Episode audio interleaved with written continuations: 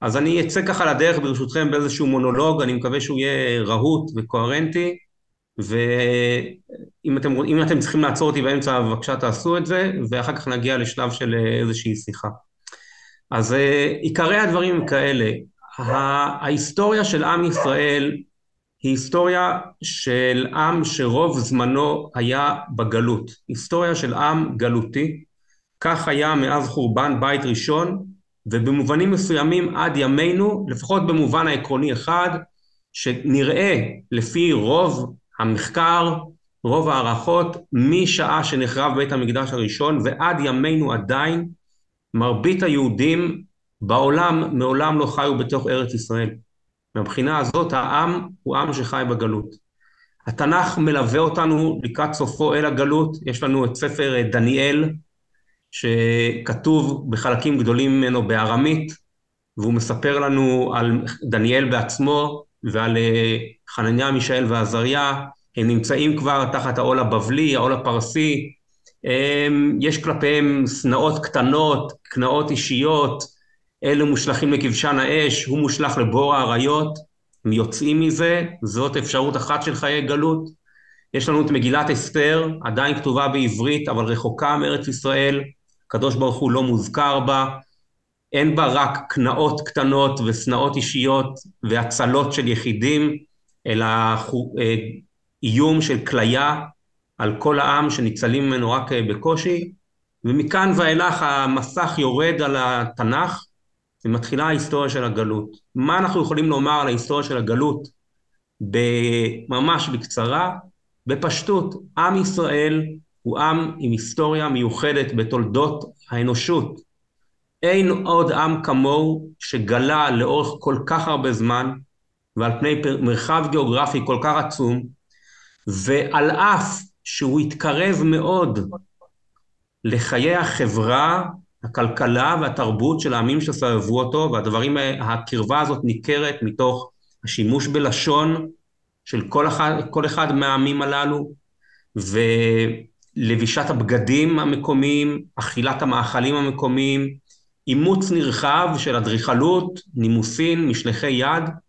היהודים בכל מקום שבהם הם היו, התקרבו מאוד לחיות את אורחות החיים שסבבו אותם. ויחד עם זאת, היהודים מצטיינים, מתבלטים בכך שהם מעולם לא ראו את עצמם כאחים לשבט או לקבוצה, לדת או לעם של העמים שבתוכם הם חיו, ומנגד כל מי שאירח את היהודים מעולם לא ראה בהם אח.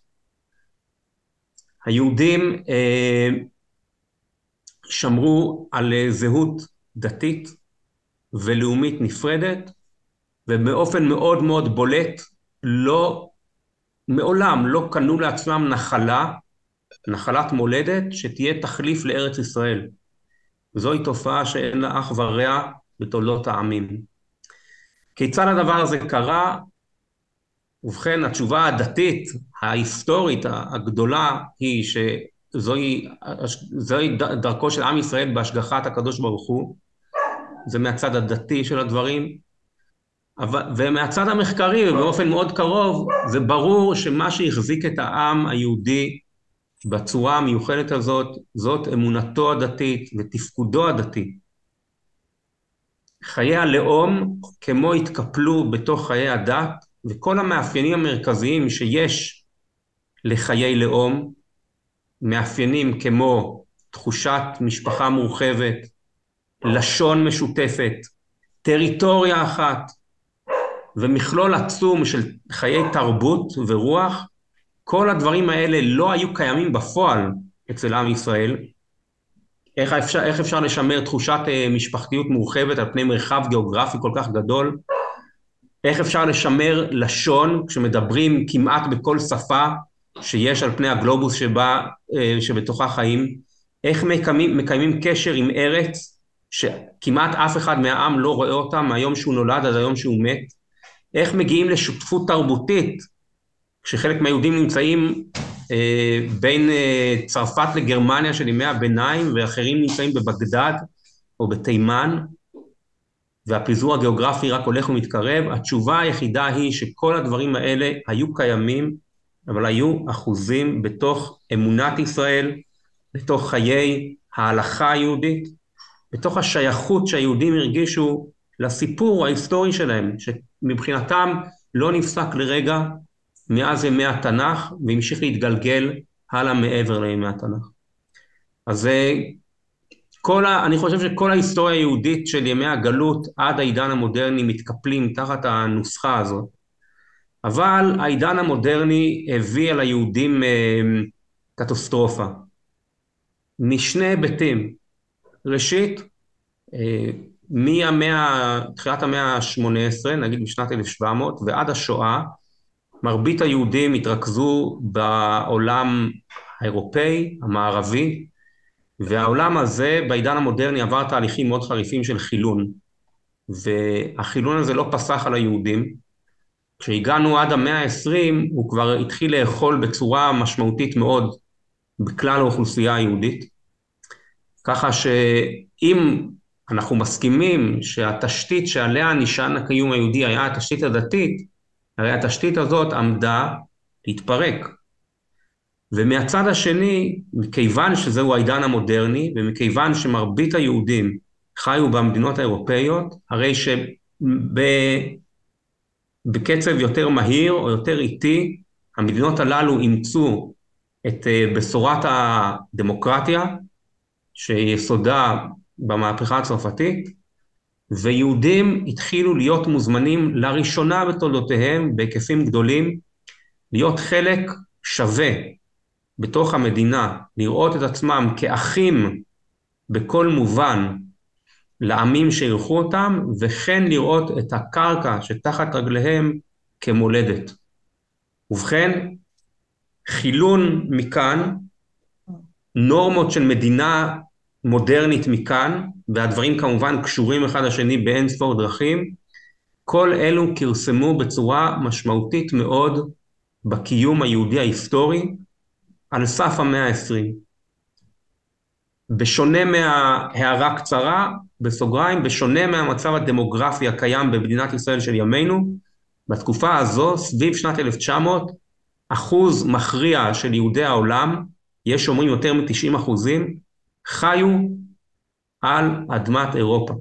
לכן הבעיה היהודית מהבחינה הזאת הייתה חלק מהבעיה האירופאית. לאן היה אפשר ללכת בשלב המשברי הזה? היהודים נתנו כמה תשובות לדבר, נמנה אותם בקצרה.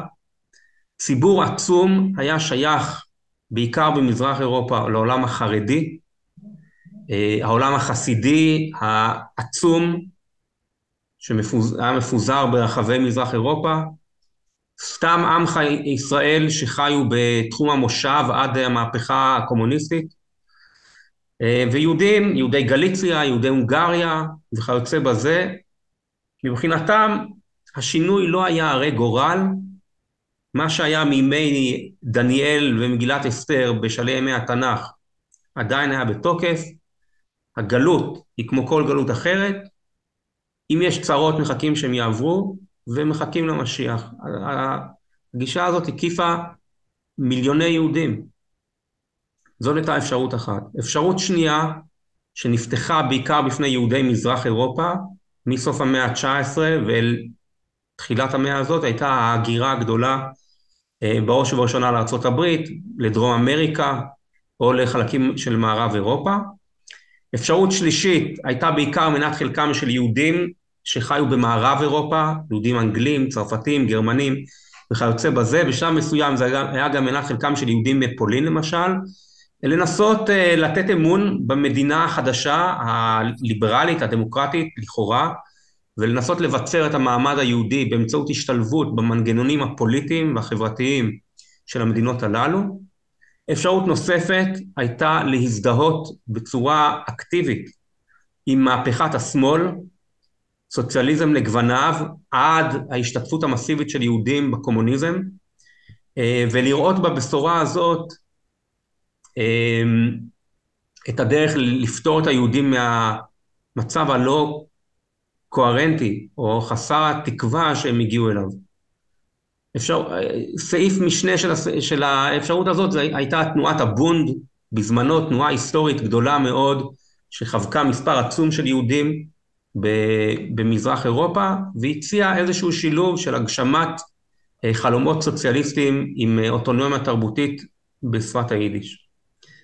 בתוך המכלול הזה, התנועה הציונית שהתחילה את דרכה בסוף המאה ה-19, הייתה תנועה קטנה מאוד בתולדות עם ישראל, כמעט הייתי אומר על סף אה, כישלון, רוב היהודים לא הצטרפו אליה, חלקים מאוד גדולים של היהודים מכל הסקטורים שמניתי עד עכשיו אה, חשבו שהיא טועה, שהיא לא, מובילה, לא מובילה לפתרון ריאלי או רצוי ליהודים. היה, חלקים מאוד גדולים של היהדות החרדית היו עוינים לה, אם משום שהייתה תנועה מחללת, מחלנת, ואם משום שהייתה תנועה שמנסה לעשות בדרכים אנושיות את תפקידו של המשיח. אה, יהודים שהזדהו מאוד עם מדינת הלאום שבהם חיו, בעיקר יהודים גרמנים, צרפתים, אנגלים, אה, לא רצו את התנועה הציונית משום שהיא הובילה אותם לאיזושהי האשמה בנאמנות כפולה. המארחים שלהם היו שואלים אותם למי אתם נאמנים, לציונות או לנו? הבונד מסיבותיו שלו היה בוודאי אנטי ציוני והיה לדבר גם היבט לשוני מובהק של תחרות או מלחמה אפילו בין היידיש והעברית, והיהודים שנסעו לאמריקה או לכלל יבשת אמריקה, לארה"ב בפרט, בוודאי אה, תלו את יהבם בגאולה של היהודים ממקום אחר לגמרי. התובנה האחרונה שאני בדרך כלל מוסר בשיעור הזה היא שצריך להבין שהאירועים שדיברתי עליהם עכשיו התרחשו משלהי המאה ה-19 ועד השואה, דרך מלחמת העולם הראשונה והמהפכה הבולשביקית ברוסיה, וסדרת האירועים הזאת, לטעמי, היא פרק, פרק זמן דחוס בהיסטוריה של עם כל כך ותיק, ודאי פרק זמן קצר, של כ-50-60 שנה, שבהם הקיום היהודי נקלע לצרה הגדולה ביותר שהייתה לו אי פעם מאז אה, שמשה ואהרון עמדו מול פרעה במצרים. סכנת כליה אדירה גם בחומר, גם ברוח, ובסופו של דבר, כאשר העם היהודי נתקל בשתי האידיאולוגיות הרצחניות ביותר של המאה ה-20, קומוניזם מפה, וחמור מכך, נאציזם מכאן, סכנת כליה מוחלטת. למעשה, הציוויליזציה המערבית החופשית כולה כמעט לא שרדה את הקונפליקט הזה, את ההתנגשות החזיתית הזאת עם היטלר וסטלין. זה לא היה מובן מאליו שהיא תצלח את זה בכלל. והיהודים בתוך זה. לכן הציונות, כאשר בוחנים אותה ממעוף הציפור, המבט הרחב ביותר, מבלי להתייחס לכל הקונפליקטים שהיו בתוכה, והיו רבים מאוד, כל הבעיות שנוצרו בתוכה, חילוקי דעות בתוך הציונות, חילוקי דעות בין אה, אגפים שונים עם זיקות פוליטיות ורוחניות כאלה ואחרות, בלי להתייחס אפילו להתמודדות של הציונות עם הלאומיות הערבית בראשיתה, צריך לדעת שהתנועה הזאת חתרה חתירה עצומה להציל את הגורל של עם ישראל בשעתו הקשה ביותר. הטענה שלי בשיעור הזה, וכך פחות או יותר הייתי מסיים, שלמיטב הבנתי עכשיו, במבחן ההיסטוריה, על אף שהיא הייתה תנועת מיעוט קטנטנה, חתרה נגד הזרם בשעת חירום שאין כדוגמתה, רק הניתוח של הציונות את המצב היהודי המודרני עמד במבחן הזמן. היהדות החרדית הגדולה והמעתירה נרצחה הובאה כחולה בשואה על ידי הנאצים ועוזריהם ונשמדה בחלק אחר של מזרח אירופה על ידי הבולשביזם ששחק אותה עד דק ב-70 שנות קומוניזם. היהודים שתלו את יהבם בבונד נכשלו באופן מוחלט, היהודים שקידמו ודרבנו את המהפכה הקומוניסטית נכשלו באופן מוחלט, והגורל של יהודי המערב, כך הייתי אומר עד לפני כמה חודשים, היהודים שחיים בעיקר בארצות דוברות האנגלית, הוא גורל מסובך מאוד, משום שחוץ מהאורתודוקסיה החזקה ביותר, כל הנתונים מעידים על כך, אני לא אומר את זה כמובן מתוך שמחה להפך בצער, שאין קיום יציב ליהדות חילונית, גם רפורמית, בתוך העולם הזה. הציונות פירשה נכון את המצב היהודי והיא אפשרה לו קיום מחודש מתוך השעה האפלה הזאת במדינת ישראל. ככה מנקודת מבט, אני חושב, אמפירית, היסטורית, ואני מוכן להגיד, זאת ההשקפה שלי, שבעיניי לפחות יש כאן בוודאי השגחה כללית של הקדוש ברוך הוא על עם ישראל. עכשיו, מה יש לי להגיד על המצב הציוני משמחת תורה?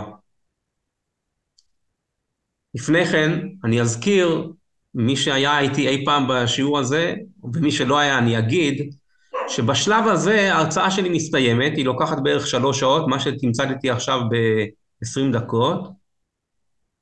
אה, מהתלמידים, השומעים החרדים, החרדיות שלי, היו אומרים לי, בסדר, אבל מה התפקיד של אה, הציבור החרדי בתוך המכלול הזה? האם אפשר לשכוח שמדינת ישראל היא ישות חילונית ומכלנת? שאלות אה, קשות. ובדרך כלל הייתי אומר, טוב, זה אתם צריכים כבר אה, לברר ביניכם לבין עצמכם. נשאר מבחינתי בחללו של עולם, ולהטיף אני לא אוהב, כל אחד אה, בוחר בדרכו. איך אני מבין את מה שקרה בבוקר אה, שבת שמחת תורה? תראו, זה דבר, אני בוודאי, הדעה שלי לא יותר אה, חשובה, נחשבת מדעה של כל אחד אחר, אמ, אבל מנקודת המבט של ההיסטוריה ארוכת המשך וגם ההיסטוריה של הציונות, יש כאן בעת ובעונה אחת נפילה מאוד קשה, ומצד שני את התשובה לנפילה הזו. הנפילה היא ברורה. השעות הללו שתושבי הקיבוצים ותושבי שדרות ואופקים עברו מאז שהשמש זרחה ועד שצה"ל השתלט על המצב, קרבו את היהודים הכי קרוב למצב של שואה. כן, כל ראשי המדינה וראשי הצבא אמרו את זה, אבל יותר, חש... יותר חמור ויותר חשוב זה שאנשים שעברו את זה, זה היה עולם הדימויים שלהם. הטבח, הטבח האכזרי, הסצנות של ההסתתרות בארונות, יהודים חסרי מגן, לא היה כדבר הזה. זה מפיל מאוד, קשה לשאת את זה. כל טקסט שנכתב על קישין, מקישינב עד באבי יאר, דומה מדי, דומה באופן בלתי נסבל למה שקרה שם. ודאי נקודת השפל הגדולה ביותר של מדינת ישראל ושל הציונות כולה. עד כדי כמעט משיכת השטיח מתחת הרגליים. צד אחד. צד שני, העובדה שמהרגע שהצבא התעשת ושלל גילויי הגבורה שלא יאומנו של הישראלים לנוכח המצב הזה, ההתגברות, הבלימה, ועכשיו המתקפה הזאת, אלו מעידים בצורה ניצחת לדעתי, עד כמה עמוקה ומשמעותית וחסרת תקדים היא המהפכה הציונית בחיי ישראל. לא היה כדבר הזה מאז ימי מגילת אסתר. וכשהניצחון יבוא, והוא חייב לבוא, זאת תהיה המחשה חזקה עוד יותר לדבר הזה. לכן התנועה היא פה תנועה מסובכת, קוטבית, בנגיעה טראומטית בשואה, שלא במהרה נתאושש ממנה. לא הילדים ולא הנוער ולא מי שניצל מהמסיבה הזאת. זו טראומה קשה מאוד. מצד שני, בפרספקטיבה היסטורית, אנחנו עומדים. הערה לגבי יהודי התפוצות. מוקדם לומר, אבל זה אני אומר בשם משפחה שלי שחיה באזורים הכי מוגנים בארצות הברית, אני חושב שאין מנוס מלראות שאנחנו צועדים לתוך, לתוך תקופה היסטורית שבה לא תהיה, אה, לא יהיה קיום בטוח ליהודים גם במקומות המוגנים ביותר באמריקה. וצריך להסתכל לזה נכוחה ולצפות לדברים גרועים. ולכן, אם עד לפני כמה חודשים הייתי מעביר את ההרצאה הזאת ומסיים עם השאלה לאן מועדות פניה של הציונות, נראה לי שאני יכול להגיד בלב אה, שקט, לא שקט במאה אחוז, אבל מתוך איזשהו ביטחון, שדווקא מתוך נקודת השפל הזאת, בתוך המלחמה הזאת, צדקת הציונות מוכחת עוד יותר לנוכח העולם שבו אנחנו חיים. עכשיו, אה, יוסי... סליחה, יוסי אפשר? כן, אני, אני, אני עוצר עוד דקה. Uh, התלבטתי עם יוסי האם להגיד על פי דרכנו, אז מה עם הציבור החרדי בהקשר הזה? אז יוסי אמר לי, אתה מתפרץ לדלת פתוחה. אה, אני מקווה שכן. אמרתי, אני חושב, אולי חמישים פעם מול הציבור שדיברתי איתו בתוכנית תקווה הזאת, יש לי, ולא מהשפה לחוץ, באמת ובתמים, יש לי הערכה עצומה לעולם החרדי, הדעה שלי היא שהגיעה השעה ההיסטורית שלו להיות אה, חלק מהותי במעשה הזה שנקרא המעשה הציוני במדינת ישראל שהיא הפרי של הציונות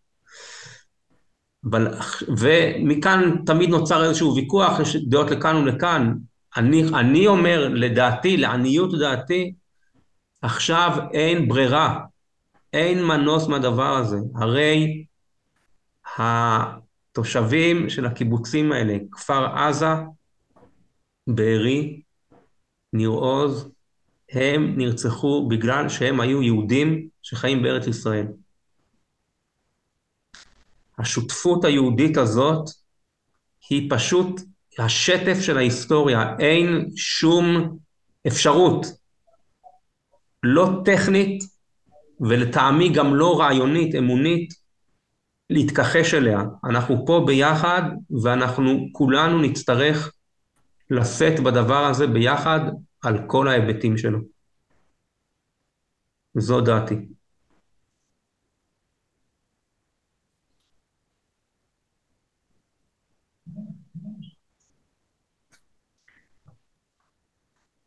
מוזמנים אה, לשאול שאלות או לכתוב בצ'אט. אז אה, קודם כל, קודם כל תודה.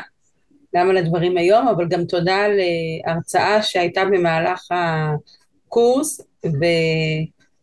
ובהרבה רגעים, גם בערב אה, הושענא רבה נזכרנו בה כשציטטת את אומני חומה, וגם מרגע שהתחילה המלחמה, כאילו הדברים שהיו טרום המלחמה, אני רוצה להגיד שלא ניבאת כי אז היית עוצר, אבל זה כאילו... אה, כאילו ימי טרום השואה עם, עם כמובן השינויים המחייבים.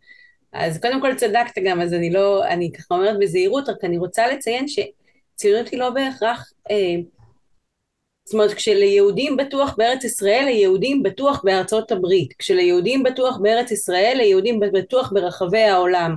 הגויים הרימו ראש, כש, זאת אומרת, זה, הציונות היא כבר, אה, אם פעם לאמריקאים הציונים היה עניין טוב, ש, שאנחנו נעזור ליהודים בארץ, אם הם עוזרים ליהודים בארץ, אז להם יש אפשרות לקיים חיים יהודיים גם בארצות הברית.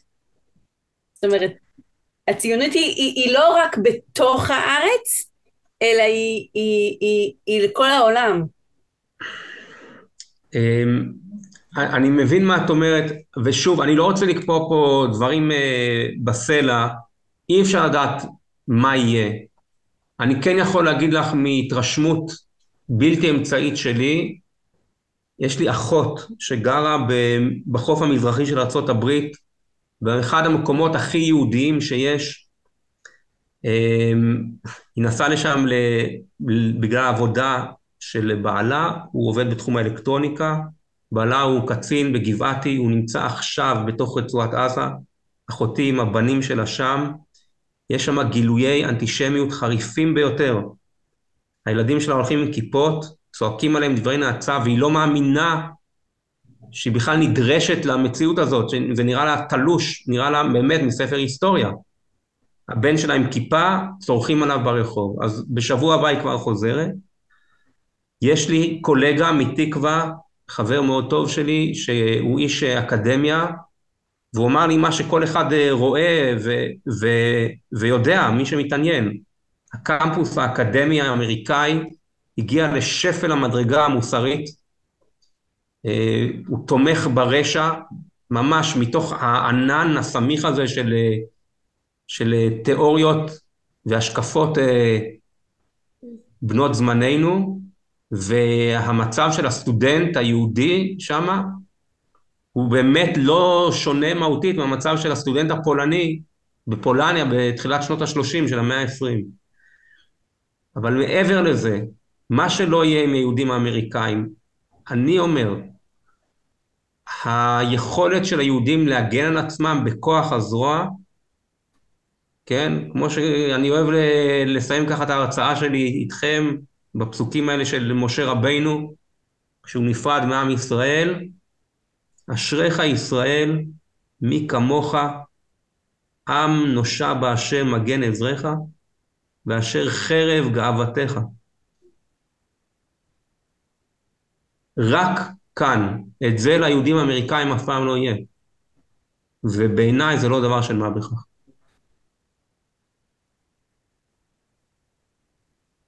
עכשיו במילים זרקו אותנו לתוך שמחת תורה, כשקראנו אותם היו את האזעקות והיה את ה... זה מאוד קשה ל... נכון. לא היינו מוגנים. נכון, לכן אני אומר שיש פה, יש פה דבר, אני לא, לא מתייחס לזה בקלות דעת בכלל, את צודקת. אני, אני חייב להגיד לך שאני בעצמי, עוד הייתי בבית כנסת בשלב הזה, וזה שרט לי את, ה, את הנשמה ממש, את צודקת לגמרי, אבל בסדר, זה מה שמונח פה על כף המאזניים. אפשר? אפשר שאלה? Um, אני, um, אני גם נהניתי מההרצאה, אני רוצה להודות, וההרצאה ששמעתי בקורס עצמו, אבל אני רוצה קצת לתת לך פושבק. בעצם המסקנה שלך היא שתמיד צדקת. ומה שאמרת על ציונות עד, אתה עדיין צודק, זאת אומרת, אני לא רואה שאיזושהי קונספציה צריכה לעבור ביקורת בגישה הזאת. אמ, אני יודע שלהאמין לאנטישמים זה דבר, למה הם עושים את מה שהם עושים זה טיפשי, אבל למעשה כל יהודי בעולם היום מאוים בגלל מה שקורה בישראל. מה שלא היה קורה, נגיד, מה שקרה בקישינב לא איים על יהודים באמריקה, זה איים על יהודים בקישינב. ו, ו, להגיד שבעצם קישינב אולי היה איזשהו מצת, זה יותר היה השיר של ביאליק מאשר הקישינב עצמו, כי הוא יחסית למה שקרה פה, בשמחת תורה זה איזה 20 קישינב, זה, זה היה 42 הרוגים שם לעומת משהו פה. מה שעשה, מה, שש, מה שבאמת אה, שינה תודעה אצל הרבה אנשים זה היה השיר של ביאליק, שכתב על, שהוא האשים בצורה מאוד מאוד בוטה את הקורבנות. על שלא, שהם נשארו קורבנות והם לא לקחו חרב או לא לקחו סכין והתגוננו ונשארו בקונספציות השגויות שלהם של לשאול את הרב במקום uh, לקחת, ל, ל, ל, להתגונן. אז אני, אני, אה, איך קוראים לזה? אני, אני, הדבר שאני חשבתי מיד, uh, זאת אומרת, אחרי שהתאוששתי מההלם, זה, יש פה, uh, מה שקרה בשמחת תורה מבחינתי זה פגיון שכמעט חדר ללב של הציונות. זאת אומרת, כל הסיבה, הריזון דטר של הציונות זה לא עוד זה לא יקרה יותר, ומישהו נרדם בשמירה, אז אנחנו יודעים, אבל הציונות צריכה לעשות חשבון נפש, היא לא יכולה להגיד, אני תמיד צדקתי, אני מקווה שאתה נביא אמת ואתה צודק שיהיה מלחמה מדהים, שיהיה ניצחון מדהים, וכל, וכולה, ו, וגם אה, אה, סינואר, אם הוא עדיין חי, יודה בתבוסה, אבל אני לא יודע, שזה, אני לא בטוח שזה יקרה.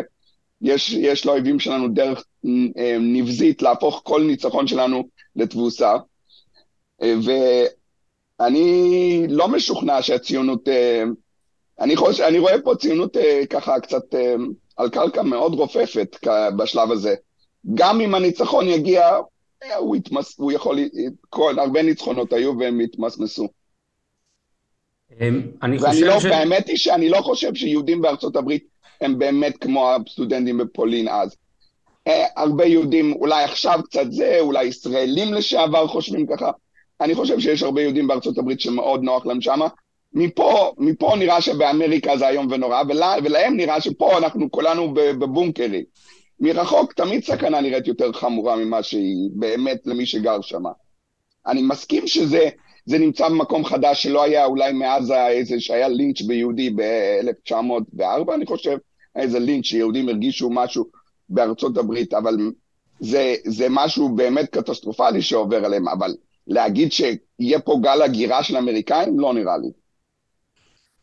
תראה, אה, בוא נשים רגע את העניין הזה של יהדות ארה"ב בצד, כי באמת כן. אה, ימים יגידו. אני חושב שאמרת דברים שיש בהם הרבה מאוד טעם. אה, בוודאי שצריך להבין מה, מה היו הטעויות הפרקטיות שהובילו למצב הזה.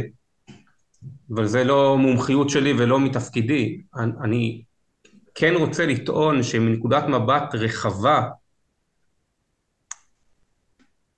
נקודת מבט רחבה, מה שצריך עכשיו זה לא הסתלקות מהציונות, אלא מלוא אופניים ממנה.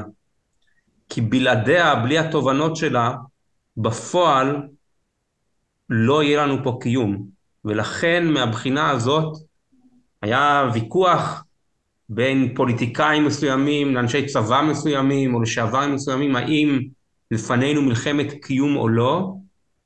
לעניות דעתי, בהחלט כן. מלחמת uh, קיום במלוא מובן המילה, שגם לדעתי עשויה לש... להעלות, להעלות את ההיסטוריה הישראלית, הציונית-ישראלית, על אה, לפתוח פרק חדש לגמרי בהבנתה את עצמה.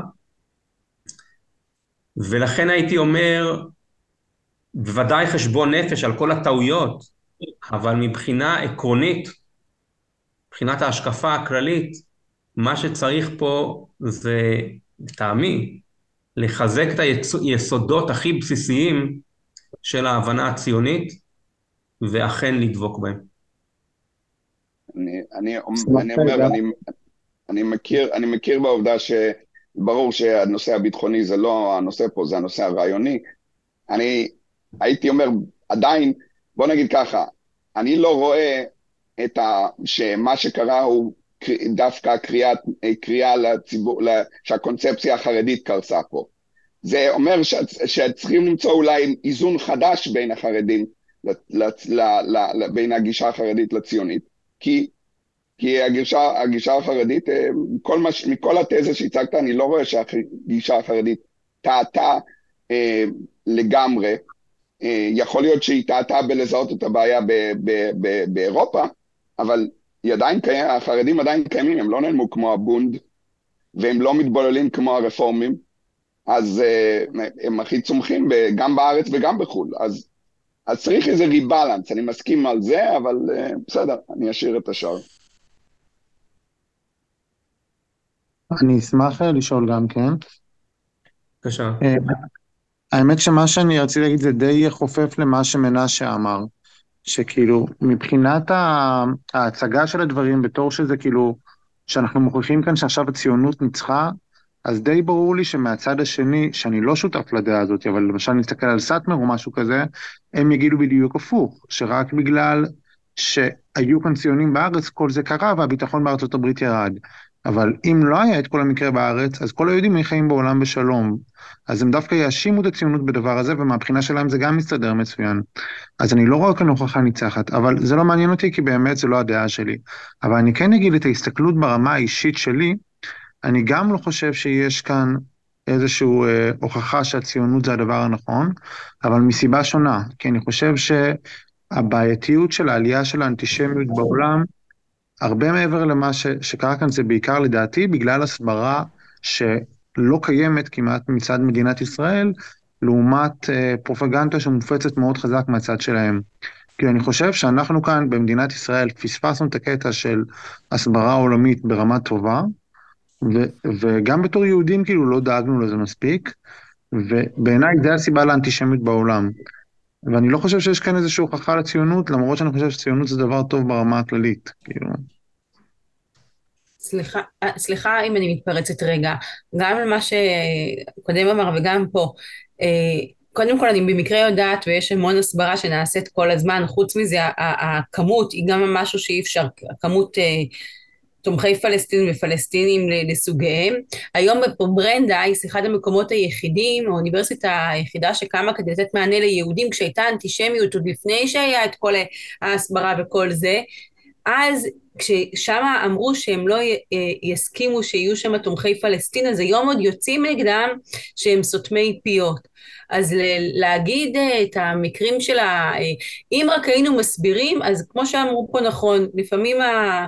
לפעמים המסקנה מכל האירוע לא שהקונספציה היא שגויה, אלא כל אחד מחזק את דעתו. אז גם אם ישראל תעשה הסברה, לא יודעת כמה, זה, זה, השנאה הזאת, רצחו שמה את מי ש... הסיעה אותם לבתי חולים, את מי שהניפה להם בלונים, את מי שהסכימה להביא להם את הכל, רק כי היא יהודייה.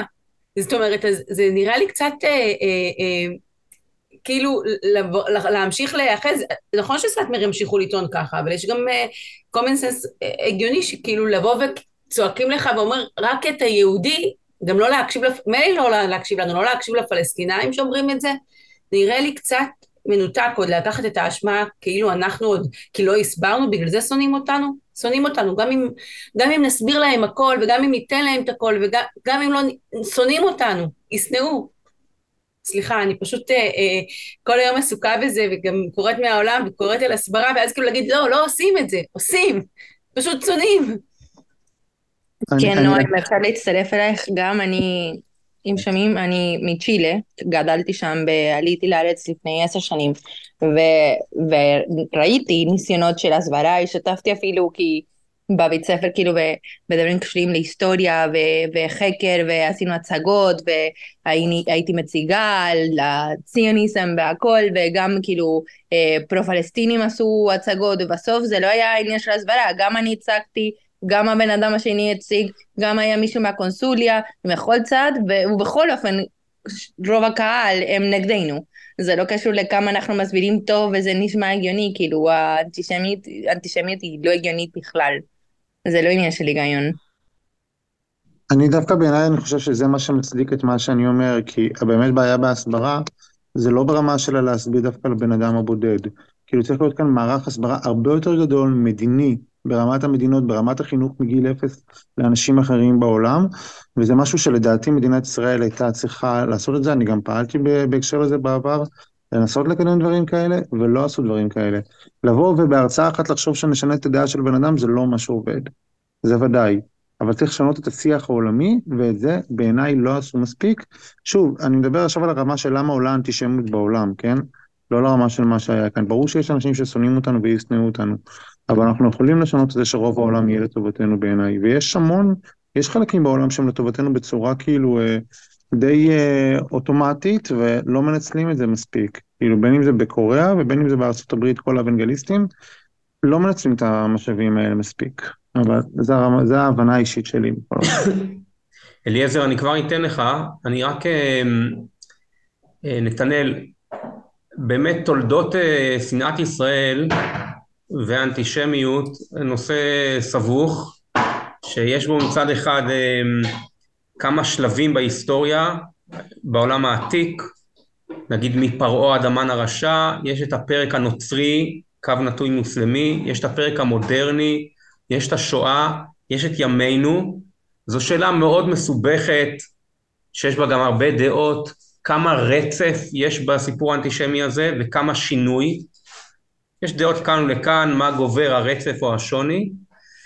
אמ, ואתה צודק שזה כתוב במפורש בכתבים של הרצל, הוא היה בטוח שמשעה שתוקם מדינה ליהודים והם יצאו מתוך מרקם החיים האירופאי, תיפתר בעיית האנטישמיות, ובזה הוא ודאי טעה. אמ, למה יש את השנאת עולם לעם עולם, מה החמאס רוצים מאיתנו אחרי ההתנתקות?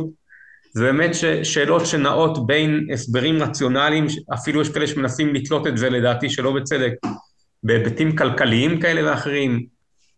אה, יש בזה צד אה, ממש נסתר, משהו מטאפיזי אפילו, אבל אני חושב שכך או כך, כל אחד מחזיק באמונה ודעה לגבי הדברים האלה, וכאן אני, אני הייתי רוצה לנסות לסגור גם מעגל עם מנשה שהזכיר את uh, חסידי סאטמר, בסדר, יש בעיה בהסברה, יש uh, יסוד uh, לא ברור לשנאת ישראל, הסאטמרים טוענים שכל הדבר הזה בטעות יסודו, אבל מה לעשות שכרגע זה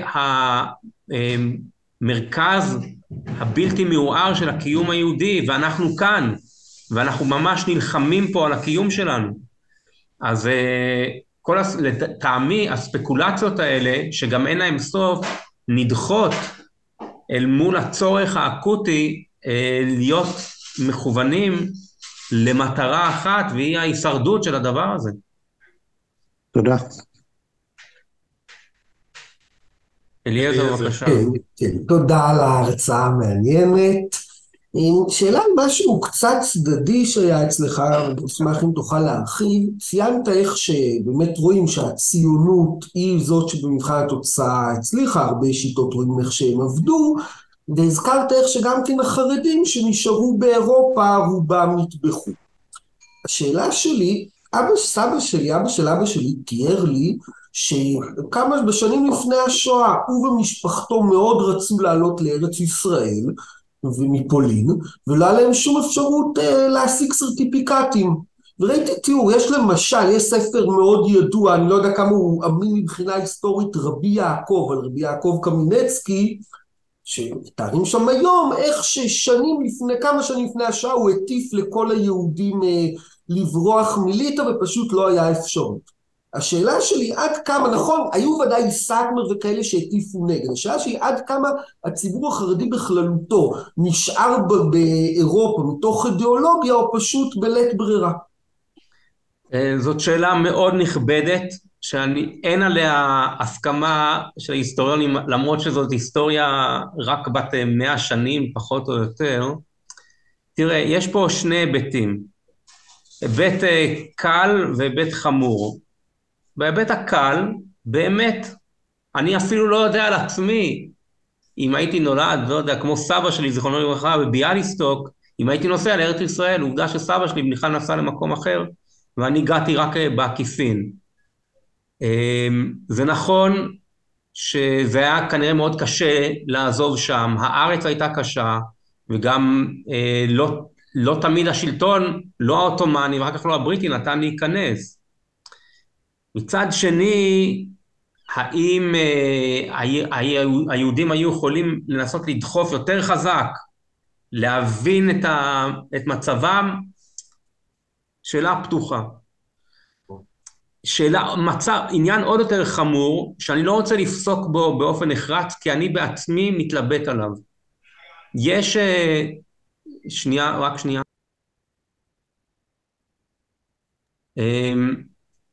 אמ, יש שאלה שיש עליה כמה ספרים והיא מדוברת ללא קץ אה, והיא אומרת ממש על קצה המזלג ככה אה, זן מסוים של ציונות רצה להקים פה מה שהוא ראה כחברת מופת במרכאות לא כל היהודים היו מוזמנים להיות חלק מהחברת מופת הזאת הרבה מהם יהודים גלותיים חרדיים וכיוצא בזה ועל כן מאז שדחו את הצעת אוגנדה והרצל מת, וזרמים יותר, נגיד, שמאליים השתלטו על התנועה הציונית, משם עד הרכבת של קסטנר, בעצם היה איזשהו שיתוף פעולה שטני בין הציונות לבין האנטישמיות בעצמה,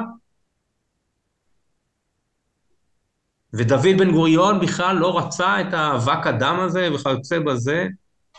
נראה לי שזה שיפוט מאוד מאוד uh, מחמיר של המציאות. Um, אז ככה או ככה, העניינים הם לא מונחים לפנינו בפשטות. זה ה- הישועה הזאת, אם, אם אתם מסכימים איתי שקיבוץ גלויות של הזמן שלנו זה חלק מישועת עם ישראל, בוודאי אחרי השואה, אז זה נעשה בצורה מאוד קשה, לא כמו יציאת מצרים, זה בבכי ותחנונים ויותר גרוע מזה. ועדיין, שוב אני אומר, זה מה שיש, ועכשיו צריך להחליט מה עושים עם זה. אולי, אולי הנכון אבל שעד שהגאולה נהיה מפוזרים, כי אז אי אפשר לרצוח בבת אחת את כל היהודים. היום כולם נמצאים במקום אחד. גם בפולין אמרו להם תזוזו לפני השואה. אם היהודים יהיו מפוזרים בכל העולם, יסבלו באנטישמיות, אבל ישרדו ויהרגו קהילות, כאילו, כמו פה בעיירה הזאת ברוסיה, אבל עיירה אחת תלך. לא 1,400, או אם לא היה מגיע הצבא, כאילו, כל היהודים במקום אחד. כן. לא יודעת, אני לא, כאילו... כן, לא, את ודאי לא הראשונה שמעלה את האפשרות הזאת, יש, אני לא זוכר את הציטוט המדויק, אבל בגמרא, זה, או במדרש, זה ודאי כתוב, שהקדוש ברוך הוא עשה חסד עם ישראל, שפיזר אותנו מפה ומפה. נכון. אה, יש, יש בעולם הקבלה השקפות כאלה, זה ודאי מנגינה של זה נמצאת ביהדות הרפורמית, וזאת תובנה שהיא אכן אה, נגטיב לציונות. אבל אז זו אפשרות, אפשרות.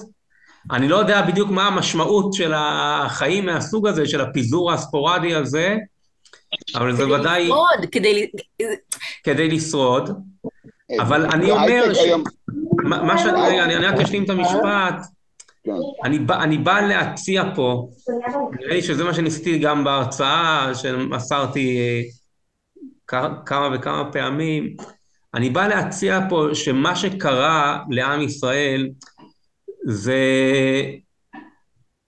זה לא באקראי, זוהי תפנית ייחודית בהיסטוריה, בסדר? יציאת עמים מארצותיהם זה חיזיון נפרץ בהיסטוריה האנושית, זה קרה לאלפי עמים, שיבת עם לארצו, מעולם לא היה חוץ מעם ישראל. והדבר הזה הוא נאמן להבטחות עתיקות בנות אלפי שנים, שמקורם בכתבי הקודש שלנו.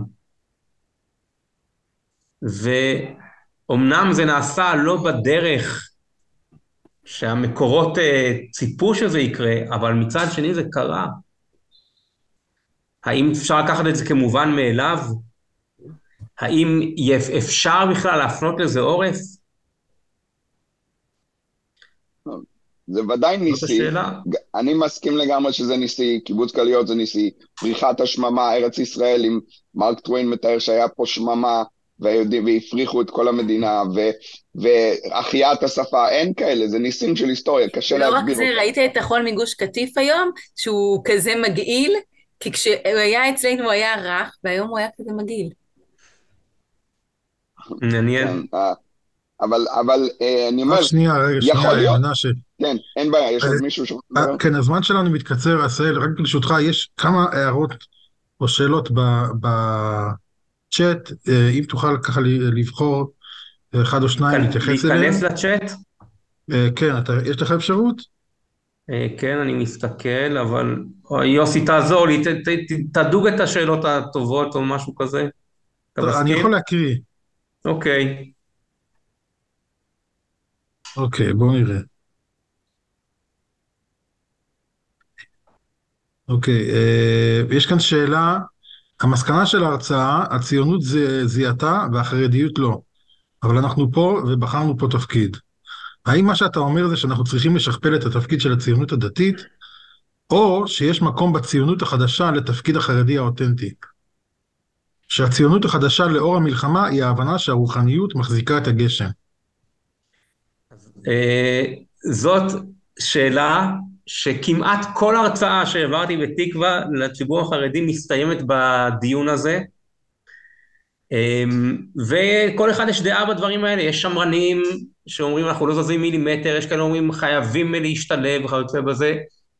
לעניות דעתי, ובאמת אני לא מחזיק את הדעה שלי יותר טובה מאף אדם ברחוב, אבל באינטואיציה אני חושב, אפשר לראות גם בחוש, שהחברה הישראלית מוכנה ומזומנה וגם צריכה את מה שהחרדים מביאים איתם מהצד הזה של מה שנקרא בשאלה הזאת אה, רוחניות, אמ, איזשהו מעוף, איזושהי אחווה.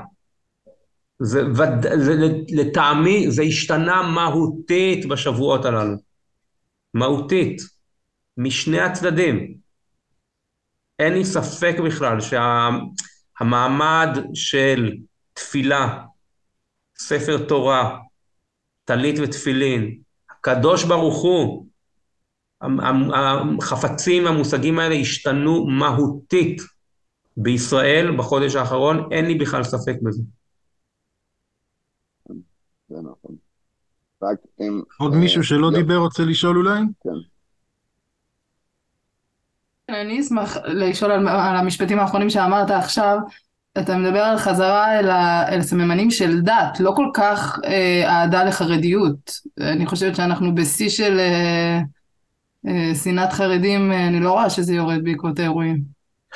אני לא יודע, אני תמיד אמרתי ואני אומר ששנאת החרדיות זה דבר אה, בלתי נסבל מבחינתי. אה, כמובן שבהקשר של עד המלחמה עברנו חודשים מאוד קשים מנקודת המבט הזאת. אני לא יודע, אני חייב, כמו כולם, חייבים פה פרספקטיבה. אם אני מבין נכון משהו, אם אני מריח משהו נכון, זה לא מה שיהיה. זה לא מה שיהיה. כן, הנה מישהו מתייחס לזה. כן. הרב, אה, זה הרב פפר מעצמו. אני, אני מסכים, אני ממש מסכים לזה. כן. אה, אני גם רציתי לשאול משהו. כן, אה, בבקשה. אני מאוד מקבלת את מה שאתה אומר על זה שכאילו בהרבה מובנים באמת הציונות הוכיחה את עצמה, אבל אני חושבת שגם היה כל מיני זרמים, אבל המקום שאני לפחות הרגשתי שדווקא אה, אפילו החרדים השתכנעו, השתכנעו ממנה, בלי שהם שמו לב, ש... אבל שם היא, היא לא בדיוק, כאילו אני הבנתי את הציונות כמשהו שבאיזשהו מקום הם מבטיח אה, באיזשהו מקום שאם אנחנו רק נגיע לארץ, אם רק אנחנו נראה לכולם שאנחנו חזקים, אם אנחנו רק, כאילו היה בציונות איזושהי הבטחה שאם אנחנו רק לא נהיה גלותיים, אז דברים יהיו בסדר. ואני חושבת שבאיזשהו מקום הסתובבנו פה, ואני אומרת גם במידה מסוימת חרדים, הסתובבו פה בלי תודעת גלות. בהצהרות כן, אבל בעומק של הדבר הזה, וכאילו, אני מרגישה שלי, ואין לי ספק של עוד אנשים, כאילו פתאום, פתאום הבנתי שאנחנו בגלות. עכשיו, ברור שיש הבדל, כי יש לנו צבא, אנחנו יכולים להגן על עצמנו, אני לא אומרת, אבל יש כאילו במובן הזה, הציונות, אני חושבת שהיא כן סיפרה לעצמה שאם היא תעשה כמה דברים, היא תצליח להשתחרר מהגלות הזאת, וכאילו, לא, יש פה איזשהו משהו עמוק יותר, שורשי יותר, רוחני יותר, ש, שאנחנו לא, לא, שזה לא יעזור רק להיות חזקים או רק לא להיות גלותיים. אני חושב שיש הרבה אמת במה שאת אומרת, ובאמת אי אפשר להסתיר ולהכחיש שהיה פה, אה, אני לא יודע, יש לי, כל אחד יש לו חברים, יש אנשים רציונליים, ריאליסטיים, יש מיסטיקנים, מישהו ניגש אליי, מישהו ככה עם איזה זיקה לרבי נחמן וכיוצא בזה, אומר לי, תקשיב, זה, זו הייתה שעה של הסתר פנים, הקדוש ברוך הוא עצם את העיניים, נתן לרשעים האלה לזרום באלפיהם לתוך, לתוך ארץ ישראל ולשחוט את היהודים. זה היה, זה הגלות, את צודקת לגמרי, וזו טלטלה עצומה. אין להקל בזה ראש, זו דרמה ענקית. אמ, צד אחד. מצד שני, אה, העם העם, וגם בתוך העם החרדים בוודאי, הם קמו כמו אריות מול הדבר הזה. קימה כזאת לא הייתה אלפי שנים, בסדר? אז את, יש, אני, אני לא רוצה לקבוע, לקבוע פה משהו עם גרזן, זה משהו מסובך, קשה מאוד. אמ, קשה גם לדבר על זה, אבל אני חושב שזה יהיה נכון לחשוב עם נפש מאוד, אה, עם נפש רחבה, עם מחשבה עמוקה, לחשוב על התנועה הזאת שאת בעצמך העלית עכשיו. תודעת גלות, לא לשכוח, לא לשכוח את ההיסטוריה. להיות ספוג בקושי הגלות כמו האבות הראשונים של הציונות שבאו משם. לא להיות בטוח בעצמך במאה אחוז כל הזמן. לא להרפות, כן? יש uh, בשירה של אורי צבי גרינברג, שירת השואה שלו, הוא מתאר איך אימא שלו, שנרצחה על ידי הנאצים בגליציה, היא באה אליו ואומרת לו, אל תשכח, תמיד, תמיד, תמיד, להיות ערני, אל תהיה שאנן, גם אם אתה יושב אה, בארץ ישראל. אז השאננות הזאת היא גם שאננות אה, צבאית, אסטרטגית וטקטית, והיא גם שאננות תודעתית ביחס להיסטוריה של עם ישראל. אל תהיה שאנן, תזכור מאיפה באת. חשוב מאוד, חשוב מאוד. את, את יודעת מה, דבורה, אני אגיד לך משהו, עוד משהו אישי. יוסי, אתה רוצה שאני אשאף לסיום פה? אה, אני חושב שאני לא יודע, מה, מה הציבור אומר? אני, אני מרותק. אני, אני, טוב, אני אגיד משהו אה, ככה מכל הלב, בסדר? אה, רוב הסטודנטים שאני מלמד הם סטודנטים אה, ישראלים, נגיד חילונים, ואני מלמד אותם תולדות עם ישראל, וזה נכון שהרבה מהם לא אוהבים אה, לשקוע יותר, די, לשקוע יותר מדי במקצוע הזה, בעיקר מההיבט הזה של שנאת ישראל, תולדות האנטישמיות. הרבה אומרים לי כמה אפשר להתבכיין ולהתקרבן על הדבר הזה, אנחנו כבר אחרים, יצאנו מזה. ואני חושב שמה שקורה עכשיו זה מין תזכורת כזאת שלא יצאנו מזה, ואנחנו צריכים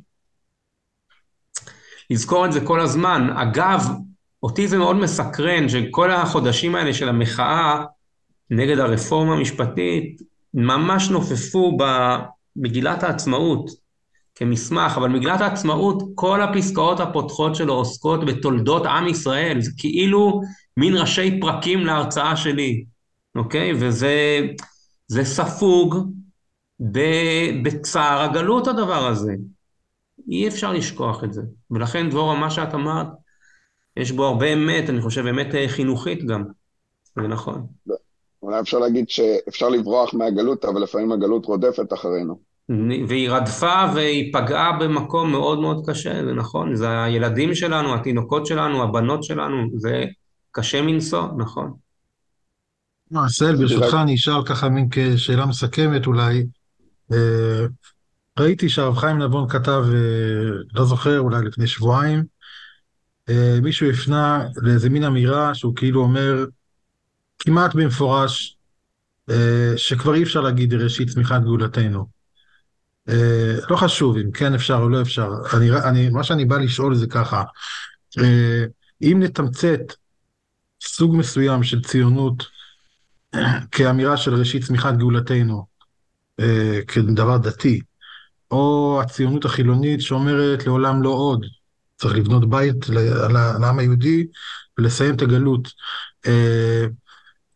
ואז איך היית מסכם אולי, את ה, אולי, איזה כותרת היית נותן לפרק הבא, לשלב הבא, לאור, ה, לאור, לאור האירועים שאנחנו עדיין עוברים, מה, כשאתה אומר ציונות, למה אתה מתכוון? מה, מה זה המלוך אופניים של מה? זו שאלה מעולה, ואני חייב להגיד ש... יש בתוכי אה, שני קולות, יש לי קול ככה יותר אה, הססן, שגם מצד, מצד אפילו הנימוס הכי בסיסי כלפי מי שנרצחו לו האנשים הכי קרובים אליו, והוא לא שותף לדעה הזאת. אז לא הייתי רוצה לכפות על אף אחד מהקיבוצים או ממקומות אחרים שנרצחו לו, שהילדים שלו חטופים, משהו כזה, להגיד, תראה, מה שקורה עכשיו זה פשוט אה, שמן בגלגלי המכונה בשביל השלב הבא. אני, קשה לי להגיד את זה אפילו ברובד האישי, האנושי. זה לא, לא לגמרי הסגנון שלי. אבל בכל זאת, בעדינות אני אומר, בזהירות, ואני אומר את זה על סמך אה, כל התמונות שמריצים כל הזמן, מהשטחי כינוס של החיילים ומהתנועה שלהם בשטח וממה שקורה בעורף. כל אחד מתנדב איפה שהוא מתנדב ונוסע איפה שהוא נוסע. אני כן בזהירות אומר שמתרחש משהו אה, מאוד אה, יהודי בעם ישראל עכשיו, משהו יהודי, יש בו סממנים פולקלוריסטיים, סממנים מסורתיים, סממנים רוחניים כאלה ואחרים. יש כמה מילים, שירים, חפצים שמקרבים את הדבר הזה, ובזהירות אני אומר שיש שה... איזו צורה של אש כזאת, אז זאת הבעירה שאני מדבר עליה. אני, אני, אני, טוב לי להשאיר את זה ביני לביני קצת אמ, עמום, קצת לא מוגדר עד הסוף, אבל בלב אני חושב שזה מה שמתרחש פה. וזה, דבר, וזה דבר, אמ, בעיניי זה משהו קמאי, זה כמו פרקי תהילים, זה לא משהו שהשם מוריד אל האדם, זה מה שהאדם, האדם העברי, היהודי אומר לקדוש ברוך הוא, כן, זה אמת מארץ תצמח, משהו כזה. יש בזה צד ספונטני, צד לא נשלט, צד שקשור לארץ ישראל בעצמה, צד שקשור לאהבת חינם בין הבריות, וזיכרון היסטורי. כל הדברים האלה באיזשהו אופן לדעתי נהרגים פה ביחד, ולא היה את זה. לא היה את זה. ככה אני חושב.